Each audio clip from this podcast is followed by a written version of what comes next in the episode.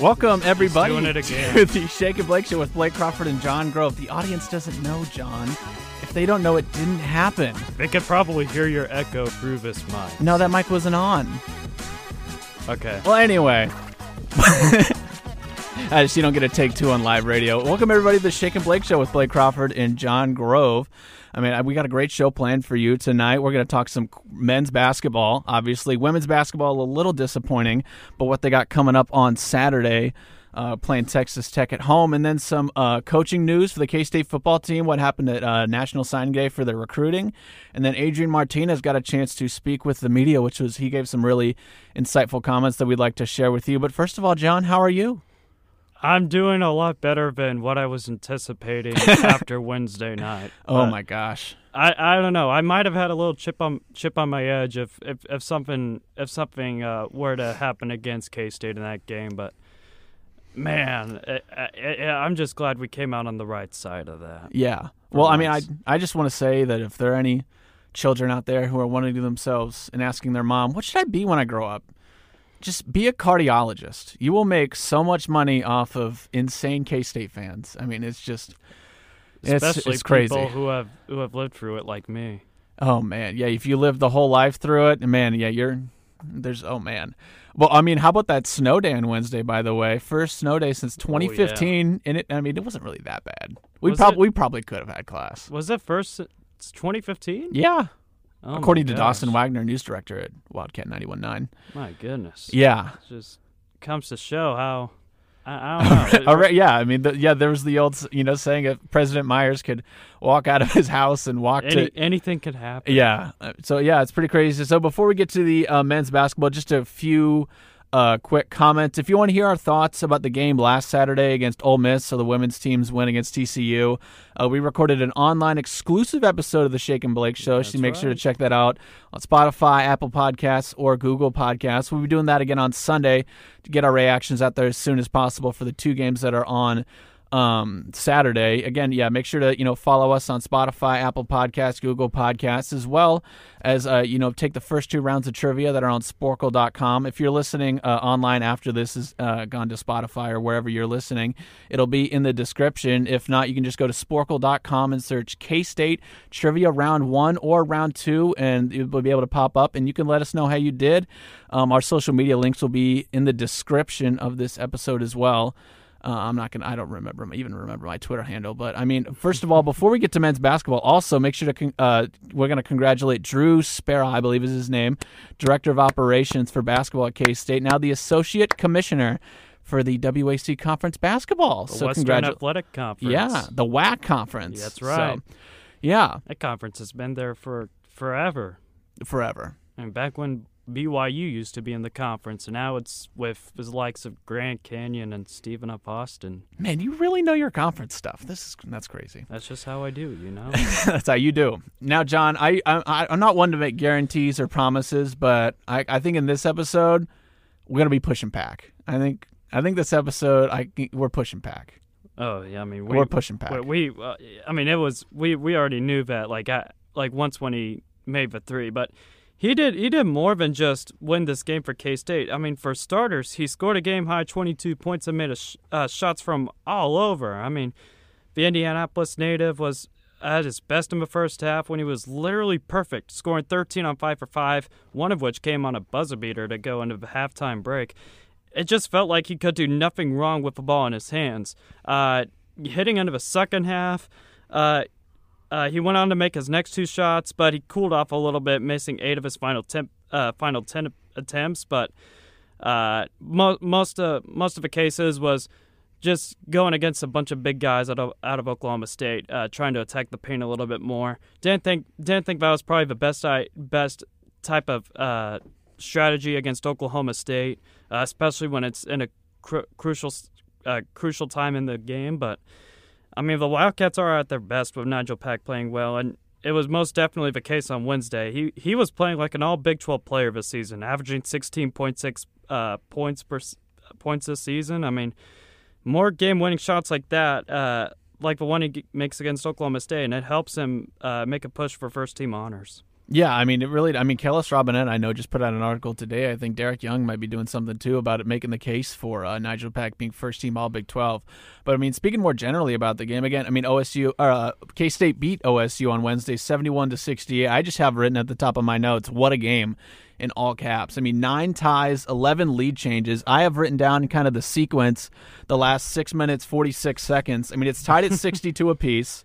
Bryce Thompson for O S U hits a jumper. Mark Smith hits two free throws. There's a bit of a scoring drought. And then two thirty-five left. Oklahoma State scores. And then Mark Smith hits that tough fadeaway in the paint, sixty-six all. And then it goes to sixty-eight all. And, I mean, you know, Nigel Pack uh, gets that huge jump ball call. Uh, yeah. After a Marquise Nowell missed three, I honestly thought it was a foul when I first saw it. That's what I. That was from what it's, I saw as well. It's really tough. Looking at the replay, it definitely goes more in favor of it being a jump ball. It was still really close to me, and it was such an, an unfortunate break with six seconds left for the possession arrow to be going our way. And I think in that last minute, Marquise Nowell forced a jump ball on the other side too, which gave Oklahoma State the ball, which allowed us to get that final shot at the end of yeah. the. I mean, and obviously, if you watch the game, you know what happened. Here's the E S P N broadcast of the call. Cisse lobs it in, and Pack has to catch it at midcourt. Nigel Pack for the win. It's it. Two seconds remain. I mean, he launched that thing all the way from Stillwater, Oklahoma. that, yeah, I, I yeah. thought I thought it was a little bit short. Like I thought it was a little bit closer to eighteen feet, but man, it was.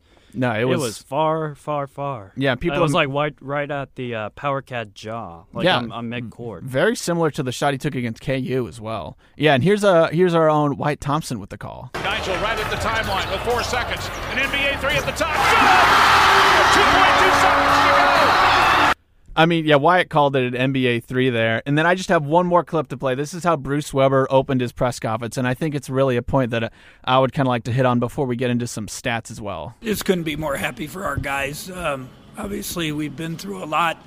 Uh, we've lost some heartbreakers, and, I, uh, and we got one back tonight.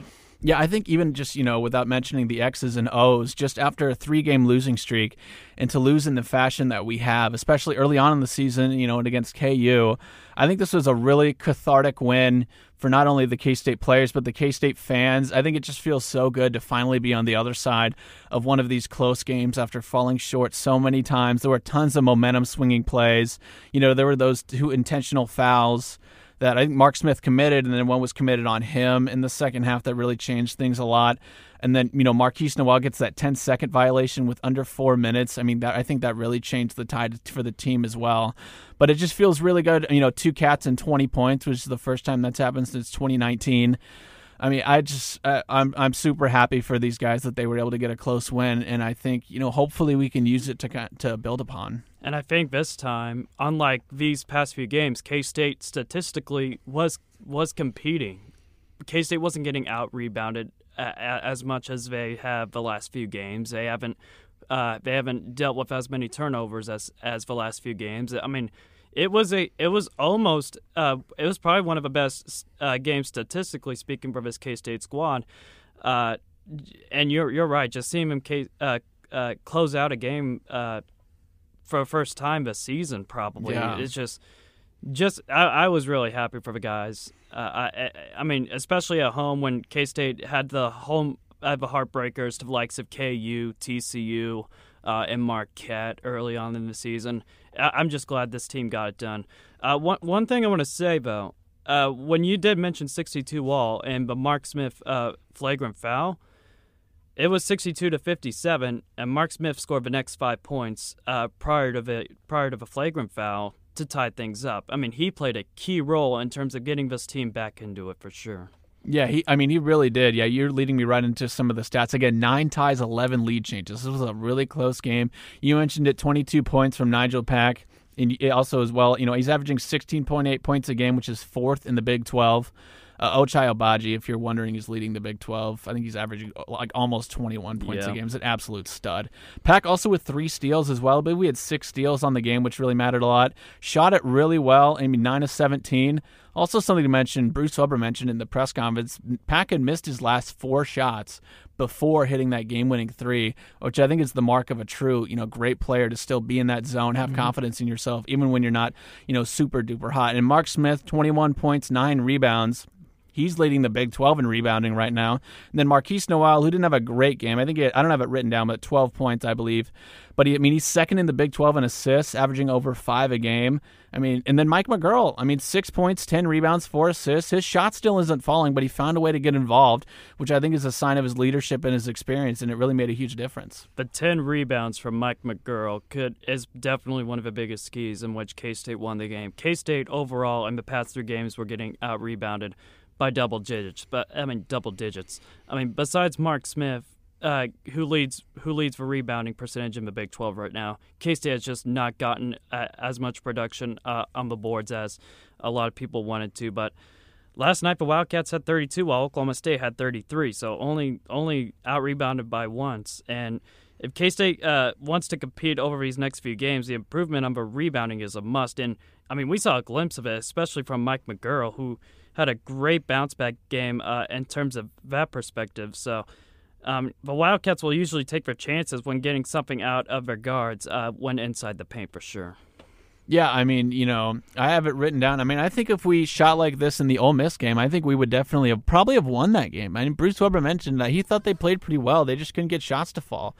And that seems to be the story watching a lot of these K-State games, that sometimes we just can't get shots to fall, which some of that is we're living and dying by the three. Sometimes, you know, the looks may be open, but I think sometimes getting to the paint, and it's just tough when you don't have a big man you can really go to, like a David McCormick or something like that, or a Chamwa Chachua, who can get you some buckets and offensive rebounds. Well, I'm going to say this uh, just from from what I saw on Wednesday night. I thought, if, I, if I'm going to be honest, I thought I saw a glimpse of some potential in Davion Bradford. I mean, the sophomore big man, he got off to a pretty good start, finished with seven points and three rebounds. It was his best game in, in a lot of weeks.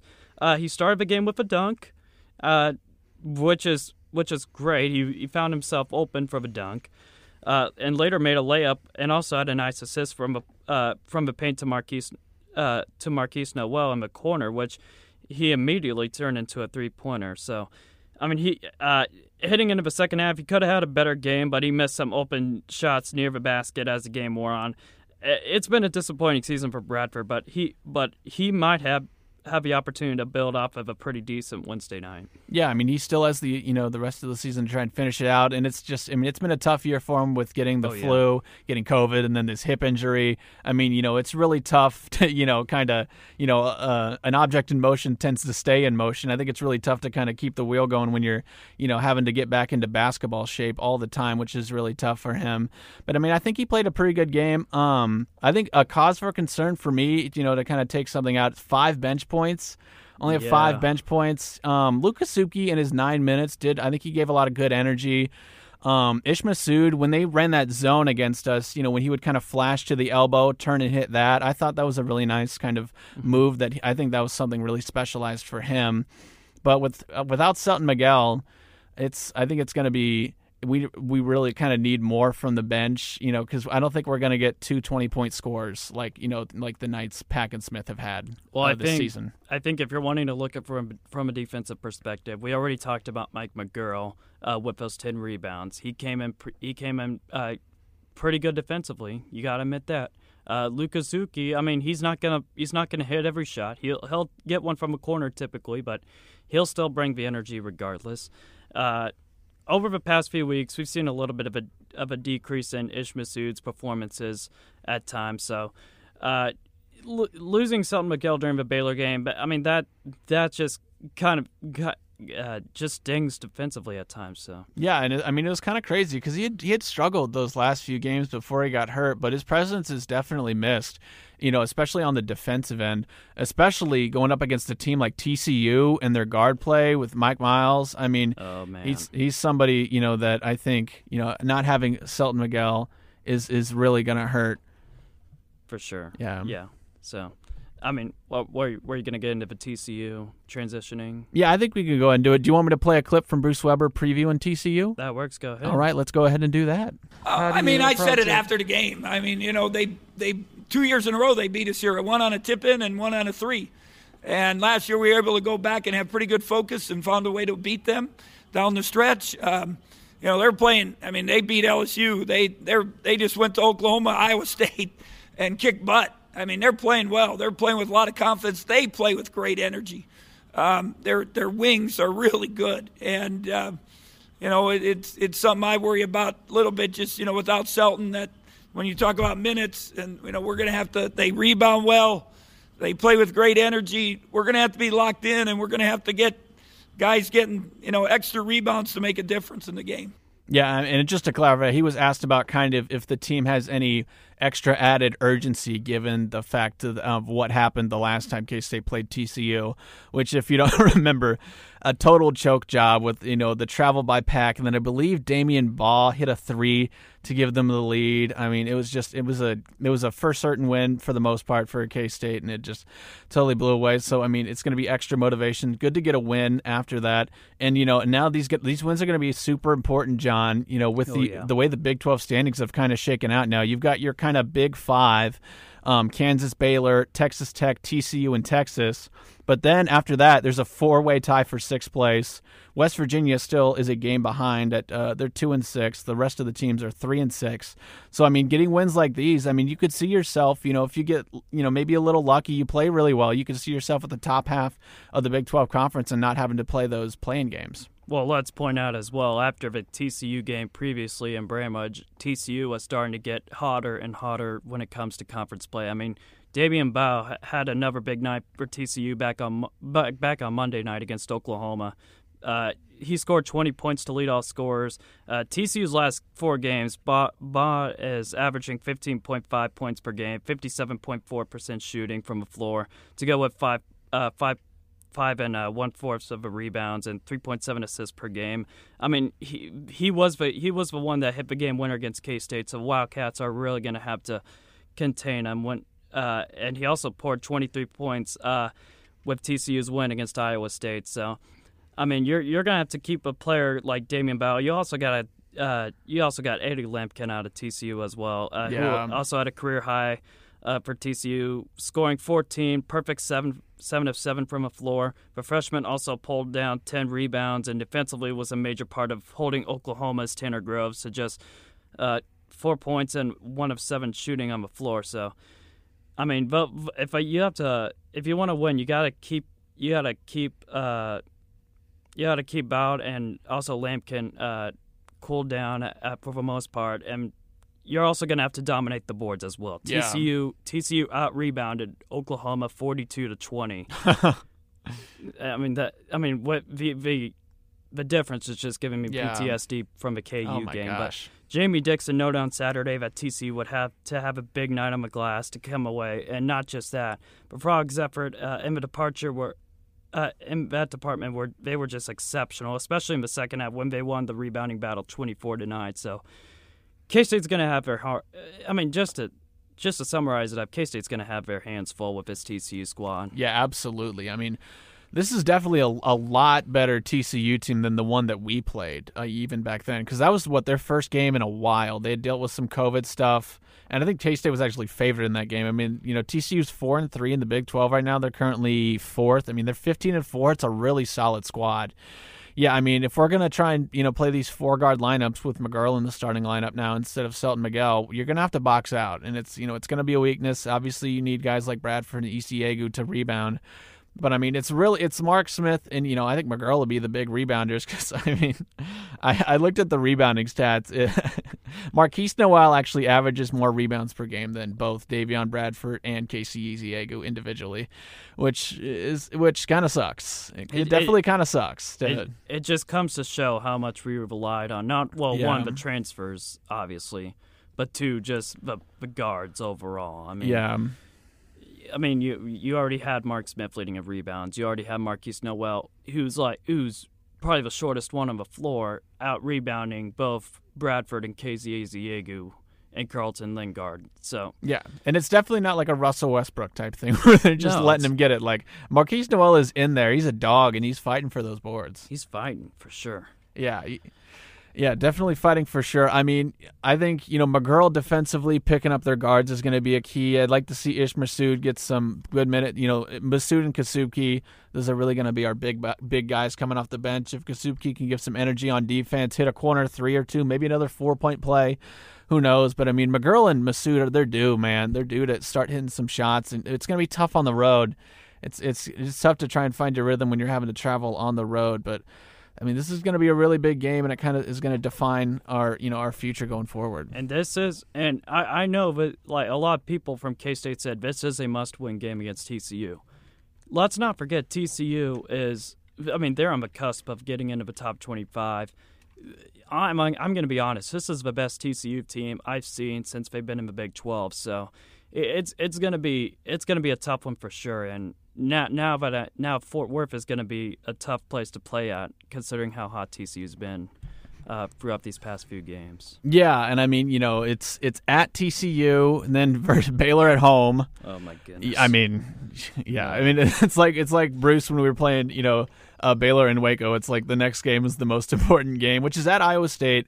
You know, who knows? And, West Virginia, that's a game we really need to win. West Virginia at home, especially the way we blew that sixteen-point lead. I mean, we really need to win that one. Oklahoma State on the road would be nice. And then the rest of it, I mean, it, it it's looking – I mean, we end the season with Oklahoma at home. That's a possible win there. I mean, you're looking at maybe six, seven wins. It's I don't know. I mean, eight if you get. I don't. I mean, we can just probably mark off playing. You know, K U at Allen Fieldhouse. That's you know. I, I we just, can dream.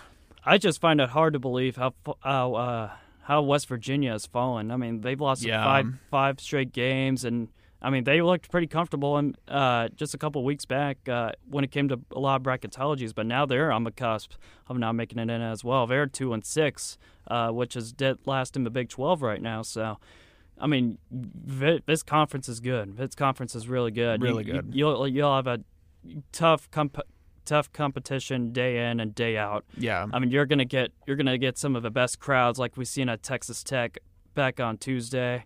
Yeah, you're gonna have some of the best squads uh, just ready to go. It's just a gauntlet, man. It's just yeah. an incredible gauntlet. I mean, yeah, we mentioned last week that um, you know, like nine of the ten toughest remaining schedules are teams in the Big twelve. Yep. The only one wasn't Iowa State. I'm pretty sure they weren't too far behind. Right now, K-State has the eleventh toughest remaining schedule. Which, I mean, I guess it kind of leads me to, you know, one more thing I want to hit on before we kind of talk about the Big twelve basketball in general. Is there any possibility K-State gets in the tournament? Because, I mean, Big twelve could be looking at eight teams. Obviously, Oklahoma State's ineligible. West Virginia's kind of on the downhill. West Virginia's on the Oklahoma break. State's probably making it. They're ten and eleven now. I mean, if we win, what? I don't know. What would be? I mean, if we get what's our, what would be a five hundred record? I don't know how K- many games we're gonna play. But. I think K-State's gonna have to win their next six out of nine games yeah. to even to even be considered. I mean that. I mean. I think if K-State had that win against Ole Miss, I think K-State would have still had the tournament uh, pot- potentially yeah. like on the table. But that Ole Miss loss just really, really hurts your your resume. Uh, yeah, for sure. But I, I don't know. We'll, we'll see what happens. Um, I, I, I, I'm strongly doubting an N C double A tournament chance, but I mean, you could possibly aim for an N I T bid. I mean, I don't know if that's yeah. I don't know if that's what we're striving for, but I mean, I mean, I'll take a postseason. Oh, I mean, what six and three? I mean, what you cross off Baylor at home, at K U, at Iowa State, and the rest you have to win. You got Oklahoma at home, West Virginia, West at Virginia home. at home. Those two are must wins. You have you Iowa probably, State at home still. You probably have to win yeah. in Stillwater as well. Yeah, I know. Just Which, a, It's doable. Just but. a lot more basketball to be played, Blake. That's all I can say. Yeah, a lot of basketball to be played. Yeah, including, you know, tomorrow at T C U. So, yeah, I mean, we'll see we'll see how that goes. Um, but, I mean, talking about some of the – there were some pretty big, big, uh, big Big twelve games happened on Tuesday oh night, gosh. day before. Um, I watched a little bit of K U Iowa State. I mean, K U looked really good without Ochai Agbaji. Joseph Yusufu, I mean, he did. He was putting in work in the first half. I mean, I hate to admit it. Really, I, I might get fired for saying this, but I mean, K U was like they were they were really fun to watch. I was like I was getting a little don't say don't say really fun. They were they were really fun. Don't I was say, I was just on. getting a little like I was getting a little jealous. I was I mean. I mean, obviously. For the most I part, mean, they really tamed Iowa State, though. Yeah. I mean, when when, when Hilton Coliseum got things going again, K U just found a way to silence them. And, I mean, coming in there empty-handed, it's not easy to do. So, a lot of credit to Bill Self, his yeah. coaching staff, for getting his team ready for that. But, I mean, honestly, I was not – I was barely focusing on that game yeah. because, I mean, you got you got to be looking at what's happening out in West Texas yeah. on Tuesday night. I mean – I mean, but the night before, Chris Beard was blaming Mark Adams for all the Texas Tech fans and ac- actions in Lubbock when it came to, like, stopping the Texas team bus from leaving the basketball arena. Um, Beard was also claimed that stuff was being thrown as he entered the, uh, as he entered the, the uh, arena. I wouldn't be surprised. I mean, and I mean, he was even encouraged to wear uh, by the police to wear a bulletproof vest.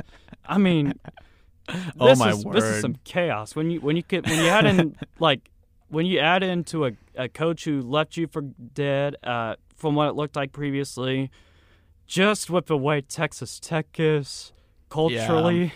Yeah. Uh, and then, uh, then you also had Ric Flair there too. So yeah. I mean, that that's just that was just creating for a crazy night in Lubbock. Uh, big big win for Texas Tech. I was really happy for them. Yeah, I mean, uh, El Banner did really good. Yeah, I mean, you well, so. you mix all those ingredients into a cauldron, and it's a it's a mix for a, a really memorable basketball game. Oh, for yeah, sure. I mean, if you haven't watched it and somehow like you can connect your T V pri- provider to E S P N. And watch the first five minutes of that game. I mean, it's it's totally worth it. I, I mean, mean, every basket Texas Tech makes, it's like their fan, their fans, oh my gosh. Their fans sound like like they want they want it to yeah. like a buzzer beater at March Madness. I mean, that's just yeah. what it sounds like. It's it's. I gotta admit, it might be a tougher atmosphere than Allen Fieldhouse at this point. Shocking take. Oh my gosh. That don't tell Barstool K U. Oh yeah. They'll, oh my no, gosh. Be... Triggered. Comes out on Twitter. Blake, fire your co-host. I would never. I would never. Nah. But, I mean, I think the game, it pretty much went perfectly for Texas, uh, for Texas Tech, I should say. I mean, they played really well. Their fans went crazy in a memorable way, but not in a way that's like, you know, like, um, oh, shoot, I'm trying to remember. Oh, I'm so embarrassed. Uh, the Silva for K U, who, you know, uh, Oh, I grabbed a like stool and Silvio yeah. De Sosa. Silvio De Sosa, thank you. Uh, yeah, in the, the fight bars. With K U, yeah, with K State. Well, that that one was just like all like that wasn't going. That one's like I mean, that's a whole. Like, that one wasn't whole, anticipating to happen. Like, yeah, that's a what, whole other. But thing. With Texas yeah. Tech fans, like with what they're going to do to Chris Beard, I mean, that was just a whole different breed. Yeah, I mean that level of hatred, and I mean what Texas Tech they were they're trying to get a bunch of people to the Frank Irwin Center in Austin when oh, they yeah. go to play Texas uh, there. So I am looking forward to that, seeing I think that that'll goes. Be really fun too. I mean you gotta you gotta just really give your credit to the Texas Tech fans. They really they are a, they are loyal, dedicated yeah. to their to their uh, basketball program. Their football program looks like they're going to be uh, up on the rise too. So. A lot of excitement coming up for uh, former K-State A D Kirby Holcutt and yeah. Texas Tech. Yeah, I mean, so. I think they get a lot of crap because Lubbock's kind of in the middle of nowhere, but it's a pretty cool college town, I've heard. I've never been, but that's what I've heard. I kind of think of it as a little more of a rowdier version of K-State. So, well, they do do everything bigger in Texas. So, okay, not, that's, not, not, that's not the first time I've heard that. I just wow, yeah, I know. It's a pretty original saying. I don't know if you... Everything's bigger in Texas. Bigger excuses for why their teams lose. There you go. That that's merch right there. We're oh, so, yeah. That's merch. Well, no, it, it can't. It would actually sound better from like S E C when there's a. It just means more. Then you say more excuses for why their teams suck during bowl season. Man, you're just the content is just it's too much. I don't know. I'm. I, I we kind of just branched out uh, after the bas- Big twelve basketball. So yeah. We should probably talk about the women's basketball. Yeah, let's talk about the women's basketball team. Yeah, we you know we hit on the men's win, and we talked about some Big twelve stuff. Now, for, onto the women. I, we could probably put this in about fifteen seconds, but we have twenty-seven minutes to fill, so we should probably talk a little bit more in depth about it. But uh, they lost to number eleven Iowa State on the road, seventy to fifty-five. Uh, Wildcats are now sixteen and six in conference play, and they're six and four in conference play. The fifty, the T L D R is, or T L D L, you might say, the too long didn't listen is, they got whooped, and they should whoop Texas Tech in their next game. Uh, hopefully, man. I mean, uh, I mean, especially after yeah. what happened the last time in Lubbock. Yeah, Ayoka Lee managed just twelve points and eight rebounds for a Cyclone defense that just made Lee uncomfortable the entire game, and they just decided to force the rest of the Wildcats to beat them. I mean, it, and it was clearly a sound strategy with Jaelyn Glenn, the lone other Wildcat in double figures, with seven and seventeen over nineteen points coming in fourth frame. Yeah. Uh, with the game basically out of reach. I mean, Iowa State in the third quarter hammered us twenty-four to eight. Was a pretty big margin, but uh, K-State will finish the night at thirty-five point nine percent shooting from the field, uh, twenty-five percent from beyond uh, from beyond the, beyond the arc. Uh, Iowa State finished uh, forty-nine point two percent uh, from the floor and had four players in double figures of Emily Ryan and yeah. uh, Lexi Donarski with fifteen points each. So it's a, it's a pretty good Iowa State team. I, I was not anticipating, well, in the game of Manhattan, they had some woos they had to figure out, but They, Iowa State looks like a Big twelve favorite this year, so, I mean, we'll see how K-State does this weekend. I mean, you can't lose to Texas Tech, though, for, no. like, twice. You're not going to get games like this very often in the Big twelve Conference. When I mean, you know, obviously Texas Tech beat us in Lubbock. You know, fair play to them by double digits as well. But, I mean, you got to you got to take care of business, you know, at home against a um, a Texas Tech team that's, like, two and seven in conference play. They but did, I mean, they had they they did beat some quality opponents though. Came yeah. into Austin at time and won uh, this year, and they beat Texas. So yeah. I mean, you don't know what you're going to get out of the Big twelve. Yeah, I mean, anybody can beat anybody on any given day. But you hit on some of the uh, K-State shooting percentages. I mean, you know, they're they're bad, but they're even worse because most of that was made up by a really good fourth quarter where they outscored them twenty-two to fifteen. But I mean, it didn't matter anyway. They were down by twenty digit, or twenty points, I should say. I mean, they shot three of seventeen in the first quarter, three of fourteen in the third uh. quarter. Both put up eight points in each.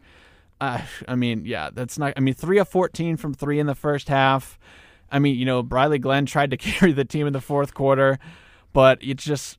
It wasn't enough. Jaelyn Glenn, three of ten. Serena Sundell, one of nine. Just the guard play besides Briley Glenn wasn't really there. Ayoka Lee had her first, like, bad game. Like, even yeah. the games where she yeah. struggled, it was still twenty and ten, twenty and seven. You know, twelve and eight. I think she hit her spots every now and then, but she missed a few gimmies. I mean, I think uh, hats off to um, Iowa State. They changed their scout a lot. They really put an emphasis on protecting the paint. They just let Laura Mackey and Emily Ebert just, they're just like, you can take all the time you want to shoot threes, but we're not letting Ayoka Lee score. Well, that, and you also got to add to that that Ayoka Lee scored thirty-eight the first time these two teams yeah. met. So I, I don't think Iowa State was taking anything for granted the second time. Uh, second time around when Ayoka Lee was, uh, especially now that everybody's starting to go at, uh, notice Ayoka Lee. Yeah. She's got a little bit of point, attention, so. yeah. A little bit, a little bit of attention. Yeah, so. I know in the broadcast they talked about, like, you know, she she obviously scored sixty-one points, and the Iowa State head coach is just like, well, I mean, she only scored thirty-eight on us, so. Okay. Uh, I mean, that's just how, I don't know. Iowa State fans just be like. Oh, well, yeah. Well, I mean, obviously you're in the middle of a harsh feud with an Iowa State fan, so. I mean, it got to the point where, where, where we're discussing about what's better between wheat and corn. I mean, I Obviously, we we just well. Maybe we should defer so. to our national champion crop judging team on that. Oh, oh. We might have to bring in a special guest. Yeah, possibly. We should bring in a scientist to clarify that wheat is better than corn. Oh yeah. I don't just, know. We, we we we make corn too. So they're I, just they're just know. like, what are you talking about? Like these are two. How is one better? Than, just like, just answer the question. I honestly don't know. We're we're, so, we're we're we're we're we have a lot of our a lot of stuff in our minds today. Co- college football there, or college sports in general, there's nothing quite like it. There's nothing quite like well, it. College football, let alone. I mean, especially yeah. after this week, it's yeah. just chaotic, which is yeah. a good good way to. Well, I mean, we uh, should probably hit a little bit just about you know the Texas Tech stuff, you know. I mean, just in general, you know, make sure, uh, you know, I mean, I was just going to say, if they're going to double Ayoka Lee, that means somebody else is open. So yeah. I know I know Ayoka Lee, a lot of times when she gets the uh, the ball in the post, she's just, I mean, she gets her shot up immediately, which is definitely one of the things that makes her great. But, I mean, if they're going to double her, you know, I mean, just find the open person, find the open woman, keep the ball moving around, and, I mean, I think you're going to get a great shot. Go after the likes of the Glenn twins, especially yeah. Briley Glenn, who has who's really had a hot hand as of late, so... Uh, I mean, you can't always just have Ayoka Lee be the be the player on the team who will always lead you to victory. I mean, just tell the, ba- the men's basketball team with yeah. the likes of Nigel Pack and Mark Smith carrying the team to victory. I mean, it's just not gonna do. It's it's not gonna be the biggest factor in every single game. I mean, if I'm Jeff Mittie, I'm pro- I don't even know what I would really. I'd just be like.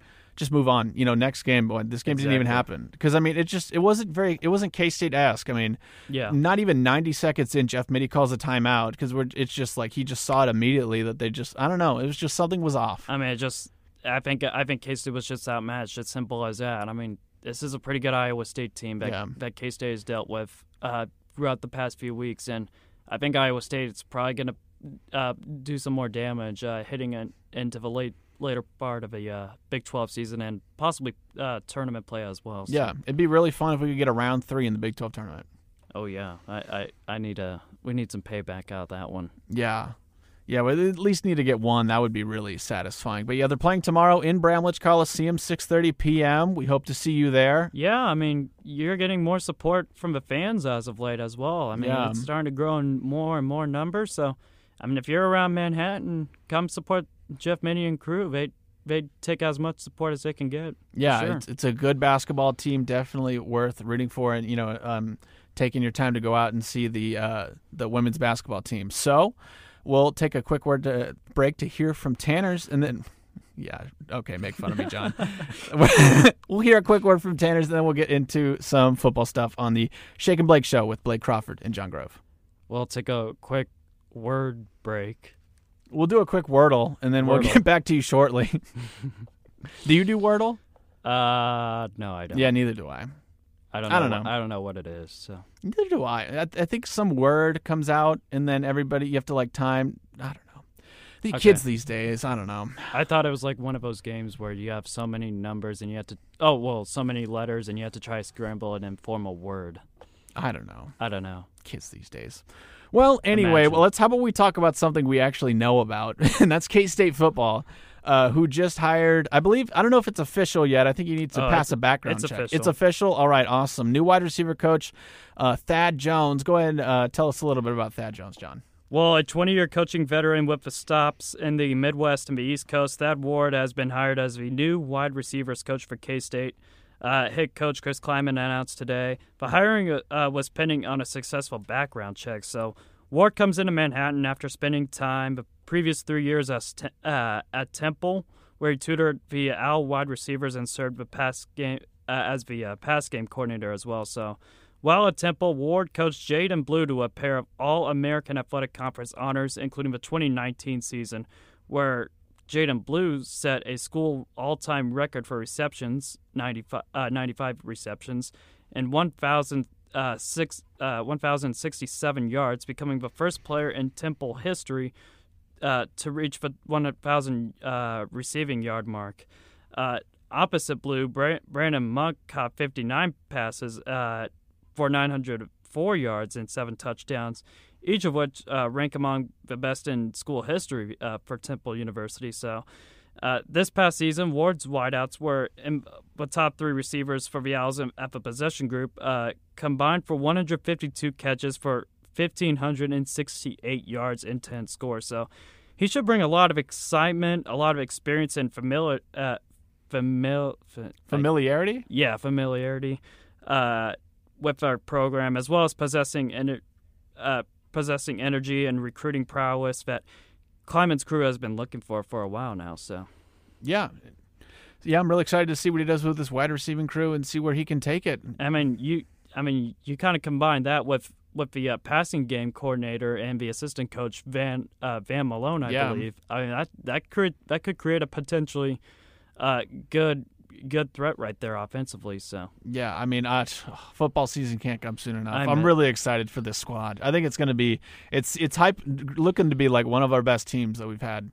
Probably, I don't know, maybe since like the Jake Waters days, honestly. Well, that and with the addition of Cade Warner coming back as well, yeah. K-State now has seven super seniors. That's more than they had last year. So I don't know. Maybe K-State might have a little bit more expectations heading in. So I don't know. Maybe, maybe we'll see what comes from this recruiting class as well. Yeah, uh, those super seniors are Cade Warner, Eli Huggins, uh, Legatron, Ty Zentner, uh, Robert Hentz, Dawson Delforge, Chabason Taylor, and Sincere Mason. So those are the seven super seniors that are coming back. I don't know if there's any others that are still deciding. Nothing really comes to mind of anybody who's deciding. I don't think so. That, I don't. Not from what I've heard from the likes of Derek Young okay. or or uh, Carlos Ramonat. Not not nothing from what I heard so far. So yeah. And speaking of super seniors, uh, two uh, K-State Wildcats were in the Shrine Bowl last night. That was That's on right. N F L Network. Uh, but during the week while they were doing practices for that, Skylar Thompson did an interview online with, I think it was called Football Game Day was the channel, but he gave some really nice insights um, that I, I thought I would like to share with y'all. First one we got here, it's kind of a long clip, but he says a lot of really um, really uh, interesting things. Is, uh, you know, the biggest thing that he took away from his time at K-State. The biggest thing that I've learned is is patience. Um, and that's, that is probably, people hear me say that, I'm like, what are you talking about? You played for, started forty games. What are you talking about patience? Like, but I've faced injuries. There's been times where I've not been able to be out there with my team, and it has killed me, you know.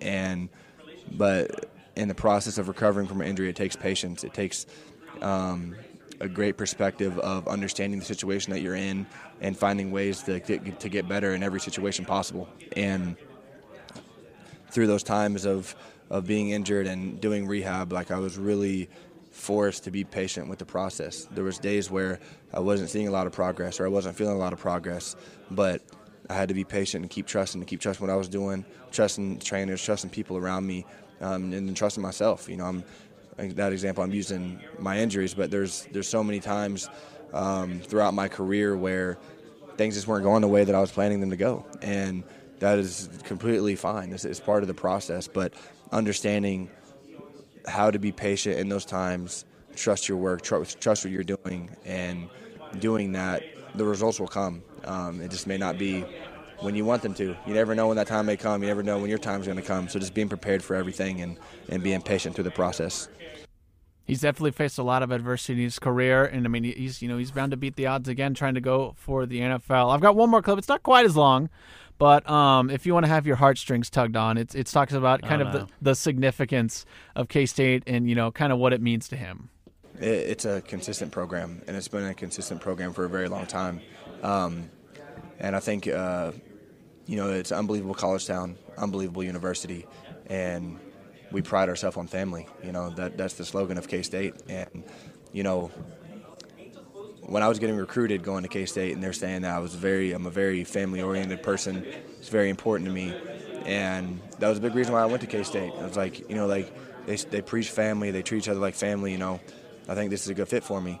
But I didn't realize, like, it wasn't just something they put up in the football complex, you know, that says family. Like, no, they really meant it. And the people out there, um, you know, students, coaches, fans, just people in the community, everybody is so so nice, so involved. Everybody loves K-State football, and and that's what the, that's what makes K-State what it is. And the, the football background and the, the transition of the Coach Snyder era and what he brought to the university, it's just, it sparked our entire university to where, you know, our entire athletics program is is, is very solid and does really well. I mean, things like that, you know, just saying so many great things about K-State and our family atmosphere. It's what really made you love Skylar Thompson and, you know, why everybody was so happy for him to come back for another year with the Cats, you know, finish it off with a win, which is really nice. And then also play really well in the Shrine oh, Bowl. Yeah. I mean, six of nine, seventy-six yards. He had a touchdown, three rushes for eight yards. But, I mean, I don't think the stats really show. He made some really great N F L uh quality throws, including a two-point conversion throw that we have the uh, call for. Again, no extra points here in the Shrine Bowl. Every offense that scores a touchdown has to go for two. West converted on their last touchdown with a two-point conversion. Fade ball from Skylar Thompson, perfectly put to number eighteen, Tyquan Thornton out of Baylor. That was fantastic. I mean, how about a little bit of some Big twelve Big twelve magic yeah. right there, but uh yeah, he from from the highlights I saw. I mean, he turned some. He should turn some uh, uh potential uh shoot. What are they called? N F L scouts around. Yeah, uh, for sure. I mean, uh, first first he uh, he had an eight eight yard touchdown strike to Jelani Woods, tight end out of Virginia. He also he also had a great game as well. Uh, and then you then you played the two point conversion connection to Tyquan Thornton. Uh. He he just seemed like way more consistent uh, f- since the Texas Bowl and now in the Shrine Bowl, where it just seems way more comfortable in the pocket.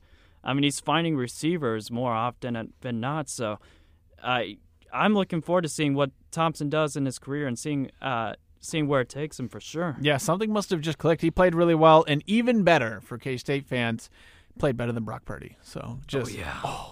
And just, and and to a and to a lesser extent, Jack Coghan from Notre Dame, yeah, who just, just who just really kind of who just really played bad. I mean, yeah. So Skylar Thompson played on the West team, and on the East team, we actually had a K-State player on as well, Russ Yeast.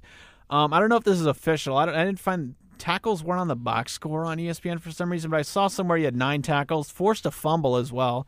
Yeah. So a really good game for Russ Yeast on the defensive side of the ball as well. So hopefully both those guys can get a shot at the next level. And Russ Yeast as well uh, helped uh, from one of the other highlights I saw.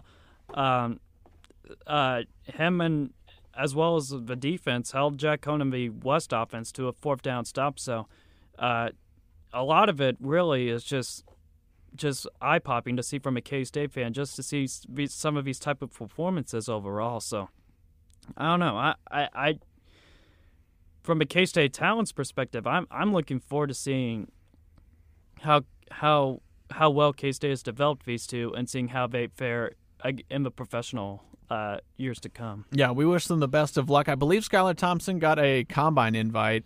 Yep. I saw John Kurtz put some on Twitter about yep. that. So we wish him the best of luck. Hopefully he gets a shot at playing on Sundays. But let's go ahead and hear word from Tanners, and we'll hit some recruiting news and hear from Adrian Martinez, the new quarterback at Kansas State University. And we're back on the Shake and Blake Show with Blake Crawford and John Grove live on Wildcat ninety-one point nine. But let's go ahead and hit some recruiting news for a few minutes, and then I'll we'll let uh, people get familiar with Adrian Martinez. Um, I believe according to twenty-four seven Sports, K-State is now fifty-seventh in the recruiting rankings. Uh, they land four big recruits on signing day, as well as some walk-ons that Chris Klieman couldn't mention at the time, but we know about uh, Luke Hirsch, obviously Newton High alum, go Railers. Uh, and okay. Jet Dineen. Jet Dineen, yeah. As well, out of Lawrence, Kansas. But uh, Jacob Parrish, Adrian Laura, Tyson Stuber, and then Vai Sayumalo, I believe. But everyone, I believe Klieman just said you can call Uso. him Uso. Uso. Uso. So I like that. Yeah. But, I mean, Klieman was really high on Jacob Parrish, defensive back out of Olathe. He's, they said he, you know, he plays with some real passion and could bring some uh, impact to uh, K-State in the years to come.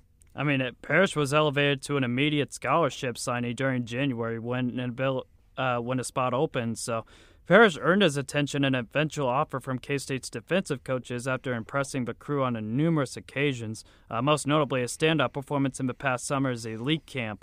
Uh, under the lights of Bill Snyder Family Stadium. So from Parrish's senior season at Olathe North, uh, he proved too much to, for K-State to overlook as one of the state's most dynamic two-way players. Uh, one thousand three hundred plus all-purpose yards and sixteen touchdowns along with fifty-five tackles and an interception. I mean, this this guy kind of sounds like the real deal, if I'm going to be honest. Yeah, I'm really looking forward to it. And Adrian Laura, the three-star quarterback out of uh, Arizona. If you want to hear our thoughts on Adrian Laura, you can check uh, out last week's episode on Spotify. We talked about him. But um, we can go ahead and hear what Chris Klieman had to say on Adrian Laura. Tremendous arm strength, uh, really talented quarterback, can throw from all platforms. We were looking for a guy that could really sling it from sideline to sideline and, and throw vertical balls and uh, have great touch and great arm strength, and uh, uh, excited about him. His dad's one of the coaches there, and so he's uh, a coach's kid that uh, um, he just knows about the game. So we're excited about him, and he'll come here in the summer. Yeah, that was Chris Klieman's thoughts on Adrian Laura. And then Tyson Struwer, he's listed as an athlete. I believe Klieman said they want to try him at wide receiver, or but he could also play D-back as well, so uh, we'll see. Yeah, wide receiver safety is from what I uh, saw from numerous reporters on, K S, on K S O, so we'll see what happens. But uh, Kansas-made product, I mean, his top two options were K-State and K U. I was I was not anticipating it to for him to sign this quickly, but uh, – He since since his uh, days in terms of loving K-State overall, uh, he's become one of the most all uh, the state's all-time greats at the eight-man level, becoming Kansas' all-time leader in receiving yards and touchdowns. Uh, he has good ball skills, and he could serve him well on either sides of the ball in college. Uh, we may lean a little bit towards the defense defensive part with him because uh, that spread six foot two frame and a ball skills would make it would make it for a great safety or a hybrid. Yeah, I think so, too. And then heading on Uso, I mean, six four, three oh five, big dude. Oh, man. I... What, comes from Hawaii, but he went to Garden City Community College, yep. So he's a JUCO transfer.